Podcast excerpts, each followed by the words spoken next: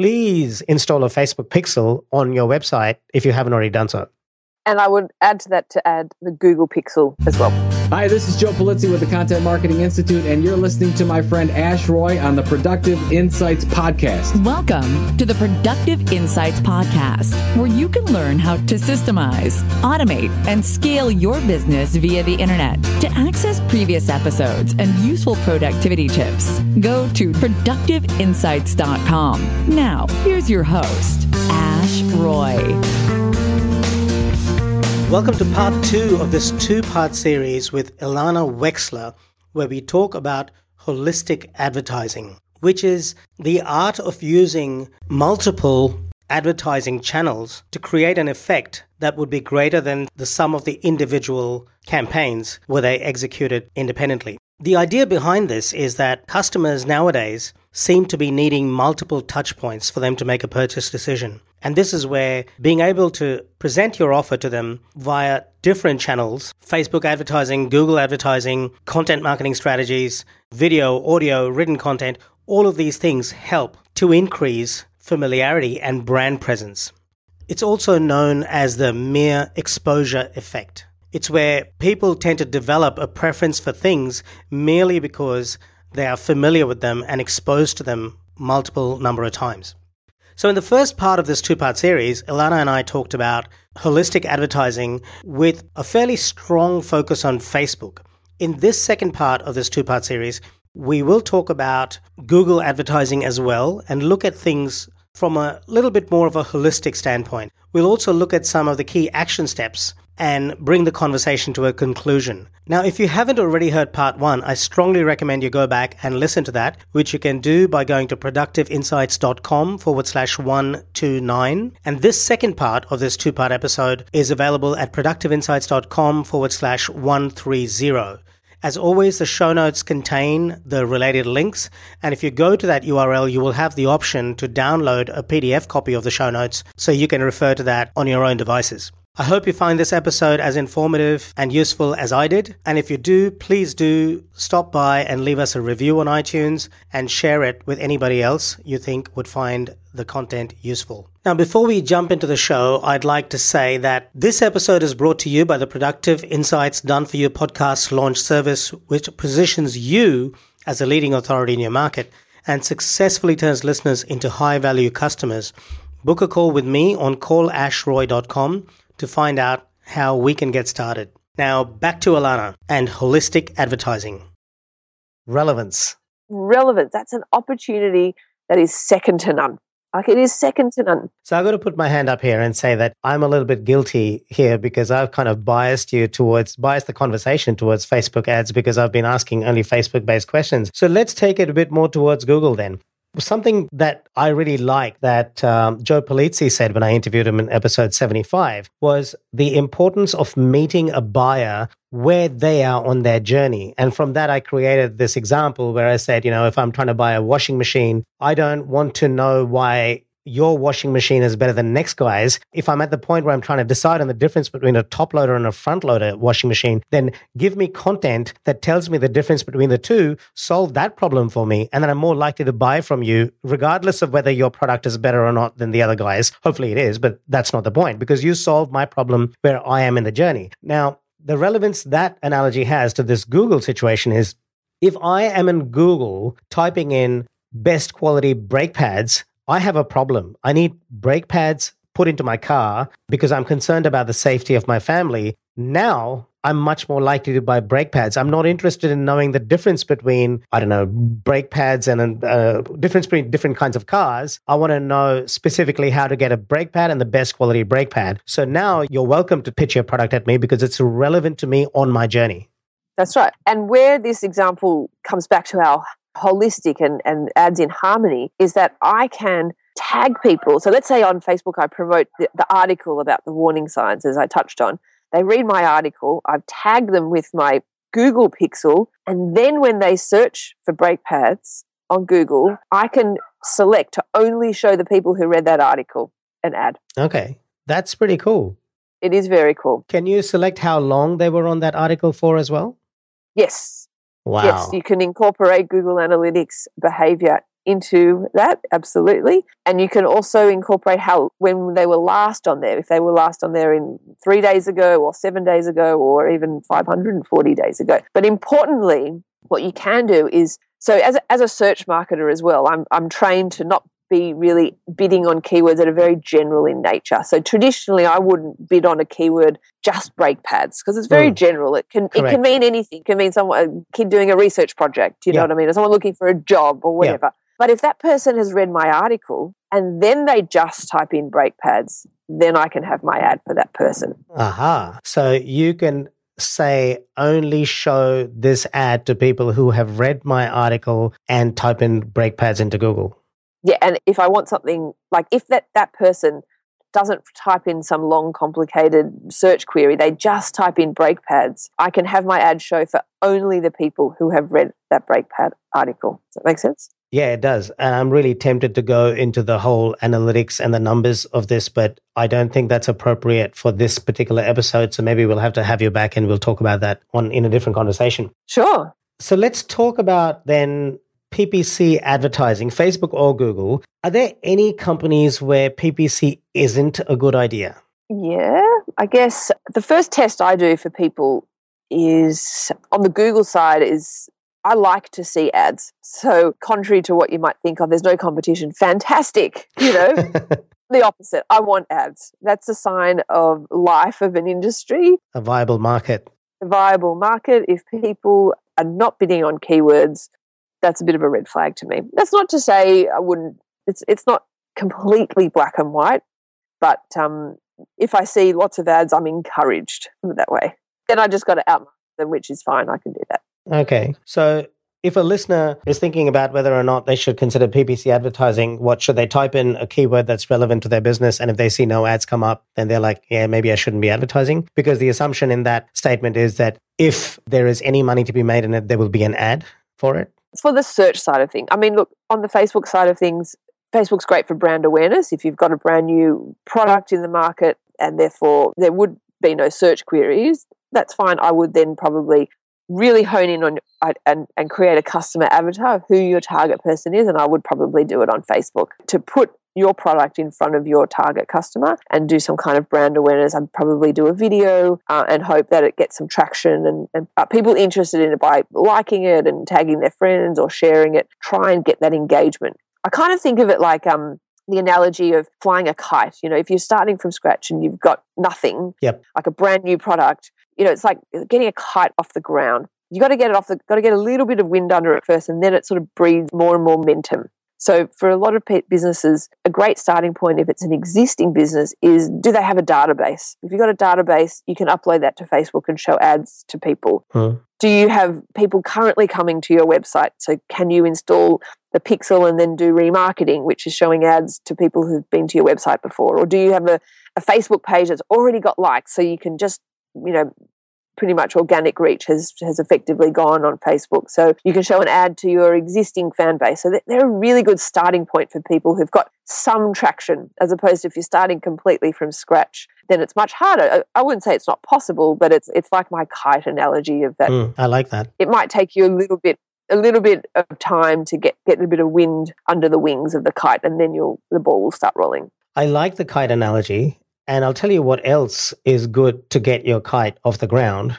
And that is, I reckon, Facebook Live, which is free. You get a lot more views and it's quite easy to get engagement at the moment. It's maybe not as targeted, but it's getting prioritized in people's feeds. So Facebook is clearly prioritizing video and they're going after YouTube, I believe. So if you do want to get exposure and do the brand building thing, then Facebook Lives are pretty good. In fact, I might actually do a little Facebook Live after this conversation and just talk about some of the key insights from our conversation and then say, you know, watch out, coming soon to a pair of headphones near you, you know, and I like it. Yeah. And then say, create that anticipation for this episode. So that's a good example of using Facebook Live. You mentioned install a pixel to do remarketing. Now, I really want to bring this out for our listeners because what that means, and if you're listening to this, you must install a Facebook pixel on your website. If you don't know how to do it, talk to your web developer and please make sure it happens, because the sooner you do this, the sooner you start collecting data on who is coming to your website, and then you can potentially remarket to those people when they are on Facebook. It's crazy, but you can actually do this. So if you have a Facebook pixel on your website and you upload that pixel into your Facebook, you can then target people on Facebook that have already been to your website. So they've already put their hand up. They've said, hey, I'm interested in your stuff. I've actually taken the trouble to go to your website and I'm on Facebook now. You can hit me up. And, you know, you can walk up to me in the pub, as it were, and offer to buy me a drink. And I've already been to your website. I've been to your place. I've checked out your store. So if you buy me a drink, I'm much more likely to engage in a conversation with you now that I'm on Facebook, i.e. at the pub, than if I'd never heard of you before. So please install a Facebook pixel on your website if you haven't already done so. And I would add to that to add the Google pixel as well. It is a separate pixel, and that way you're at least giving yourself the option to remarket. And use the analogy of like a tape recorder. By installing the pixel, it's like pressing record on the tape recorder. If you don't press record, it's not going to remember anyone. I love that. Come. That's a great one. I'm showing my age here. I don't know. Long in the past. I have no idea what a tape recorder is, but I assume. I mean, you've read about it on the internet somewhere. They used to exist. Those things used to exist, exactly. Yeah. Okay, so that's another good point. Have a Google Pixel as well. Clearly, Google's turning out to be the poor cousin in this conversation, at least from my perspective. So Google, I apologize. And Rand Fishkin, I apologize. I'm going to publish his episode next, actually. So that's going to be fun. Okay, so let's talk now about some of the biggest challenges that you've noticed when it comes to Facebook advertising or Google advertising. Make sure I didn't forget Google there. The biggest challenges to me, from what I've seen, and certainly for me, was about knowing how to install this pixel. And I think that's one of the most important challenges to overcome as soon as possible. But then it's also getting clear on, you know, what is Facebook advertising or Google advertising? How do I go about it? And I guess the short answer is don't try and figure it out yourself, because it is now an area of expertise, a specialty. This is where someone like Ilana Wechsler comes into the picture. And this is where you head over to greenarrowdigital.com. But if I don't have the budget, or if I just want to dabble and try to figure out what's what before I go and hire somebody, which is probably a good idea, how do I go about doing that? Well, I would say to anyone who is going to dabble, go ahead. It's certainly not rocket science, but educate yourself to some degree.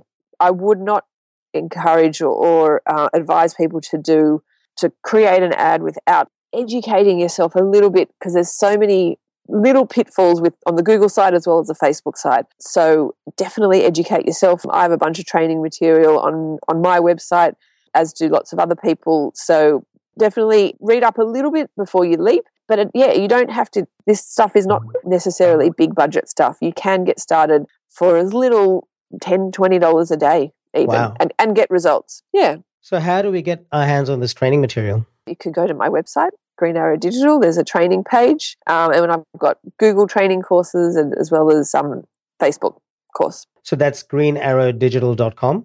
Correct, /training. Okay, I'll put that in the show notes. Thank you. So anyone who wants to learn more about it, they can. So what are the biggest challenges you've seen? What are the biggest objections people have to getting started with advertising, and how have you helped them overcome them? That's an interesting question. I think many people struggle with the strategy. Actually, they're quite overwhelmed with who they want to target and what do they want to show them and just the overall strategy. So the classic mistake when I ask people is like, who's your target market? They answer everyone. I'm like, wrong answer. It is not everyone.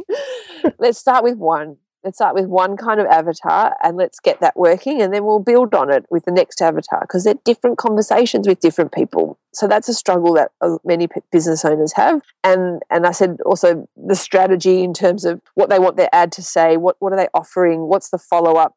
If you're going to get started with Facebook ads, I would not try and go for a sale straight away. That's probably the biggest mistake I see people make. You know, with my Friday night drinks analogy, someone walks up to you and tries to sell you life insurance? No. You'd start a conversation with them, give them something, and then the sale generally happens in the follow-up, in the remarketing. Okay. Hence why you need the pixel. Right. That's a good point. So the sale generally happens in the remarketing. Is it okay to do advertising around content amplification and content upgrades? And by that I mean advertising content that will help to solve the problem. So going to the washing machine analogy, you know, hey, here's an ad that tells you the difference between a front loader and a top loader washing machine. Check it out. It's an article. I'm not trying to sell you anything. I'm just telling you how the thing works. And then maybe if they read that article, then you retarget those people and say, by the way, I'm glad you enjoyed the article. I'm selling washing machines and they happen to be top loaders. Would you be interested? Exactly. Yes. That starts the conversation. And on the Google side of things, obviously search behaves completely different to display. You will easily make a sale from a search ad. But as you touched on in the beginning, search is relatively expensive, but different industries have a different cost per click. So I guess, and therein lies the strategy of where do I start? Do I start with Google search? Do I start with a Facebook ad? And I think that's where a lot of people kind of struggle. But to answer that question, it's different for different industries and it depends on your business. Is it a search kind of transaction? Are people not searching for it? In which case, you've got to go from a different angle. So it's kind of a difficult question to answer because it depends on the industry. What does it cost on average to hire somebody to look after your Google and Facebook advertising? I know there's obviously a huge variety out there, but what is a person looking at typically in terms of management fees for these sorts of things? It really depends. It depends on, obviously, a function of ad spend. Many agencies structure their agency differently. Some do a flat fee, some do a percentage of ad spend. But I'd say as an ad manager, an ad account that spends $500 a month is vastly different to an ad account that spends $50,000 a month, as you can imagine. Yeah. You know, in terms of how much traffic you're buying, what's the complexities of the funnel. So I don't really have an answer for you, I'm sorry, because it's so varied. So if I'm starting off and I'm thinking, you know, I want to get someone to do my Facebook ads, I want to hire a professional to do this, but I have no idea what it's going to cost me to get started. Am I better off just trying to just dabble myself until I get to a point where I go, okay, now I'm clear about how much I want to spend per week or per month or whatever. And now I can go to an expert and say, look, this is my budget. This is my ad spend. How much is it going to cost me to work with you?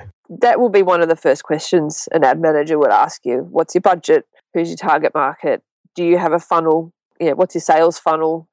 If you're going to be doing Facebook ads, they're the kind of questions that you have to they're going to be asking you, so they're going to need those answers to it, you know. Yeah, but a lot of the times, you see, people don't know what a sales funnel even is, and that's actually something, it's a good opportunity for me to explain that. So a sales funnel is typically, you imagine an actual funnel, and people enter at the top of your funnel through either a piece of content or maybe advertising or something that they see or touch on that is related to your brand or your product. Google sometimes calls it the zero moment of truth, and then they move through various stages in the process. So they might consume another piece of content and another piece of content, maybe make a small purchase, maybe make a bigger purchase. But all of those things eventually lead to ongoing proper sale. Technically, a sales funnel is when you make a sale, I suppose it becomes, you've reached the end of the funnel. But what I'm trying to establish here is a certain sequence of events which lead to hopefully an ongoing relationship, which is what we all want with our customers.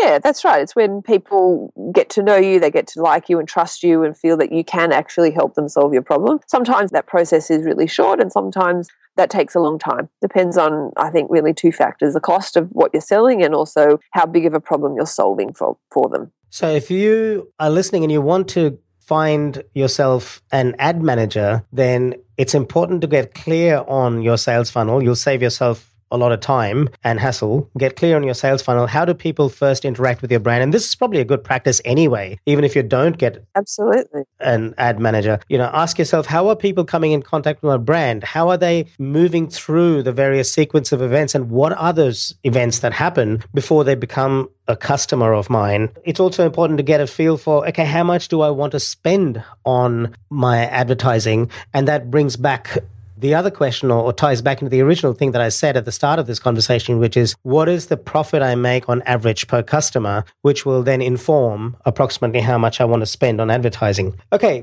anything else you want to add? I would say that you also got to think, as you touched on just there, the cost to acquire a customer. Like I've had conversations in the past with people who want to do PPC, and I ask them, well, what is the cost of the product that you're selling? Like, what does it sell for? And they say $10. And I'm like, well, it's going to cost you more to buy that customer than it is to sell that product. So maybe we've got to bundle the products together to boost the overall purchase price and your margin. So just go in, like some businesses lose money on the front end with the initial product they sell because they know with the sales funnel they're going to make it back in the back end. So knowing your numbers is critical. We used to call those loss leaders. back in, that's right, in the corporate world. Yeah. Okay. So now we're at my favorite bit, the action section. So we talked a little bit about the fact that we need to consider the lag between an ad and then fulfillment of the product that we are selling, which then leads to income coming in, and that had a cash flow aspect to it. So we need to be aware of that when we're doing advertising. It's important to understand that banner blindness is a thing and that your ad eventually gets tired, as it were. So it's important to be aware of that. And that's where it's probably a good idea to hire an expert because they have a lot of experience with these sorts of things. We talked about Facebook versus Google, and we kind of tried to compare and contrast them, but we concluded that you can't really compare the two because they're different beasts. And it's really about having a holistic approach, which led to that multi-touch point discussion where we said that the way advertising has evolved and is working today is that we need to see ads on multiple platforms to be able to really trust and value and believe the brand to be moved to a purchase decision. Facebook was more about understanding who you are as a person, whereas Google was more about where you hang out online. So it was maybe slightly less personal, and the two mechanisms work a little bit differently to that extent. Facebook has almost 2 billion active users, and it can be laser focused on your target users. If people are not bidding on keywords that are relevant to your business, then that's kind of a red flag. You need to be asking yourself, should I really be advertising? That's a good asset test to be doing advertising. If you don't install a pixel on your website, Facebook pixel and a Google pixel, then you're probably insane and you should see a psychiatrist. And then we also talked about existing fan bases and how to leverage those. We didn't actually go into this in detail, but you can do something called building a custom audience where you can upload email addresses that are in your email list into Facebook, and then you can retarget them on Facebook. That's a separate strategy to having a pixel on your website. So there's a whole lot of cool things you can do. I would recommend, if you have the budget, and you can figure out whether or not you have the budget by getting clear on your profit per customer, which is what we discussed at the start of this conversation. If you have the budget, hire a professional like Ilana, who I recommend highly and I think very highly of. Go to greenarrowdigital.com/training to get yourself educated on this stuff, and listen to this episode over and over again. Anything else, Ilana? Yeah, you summed it up pretty well.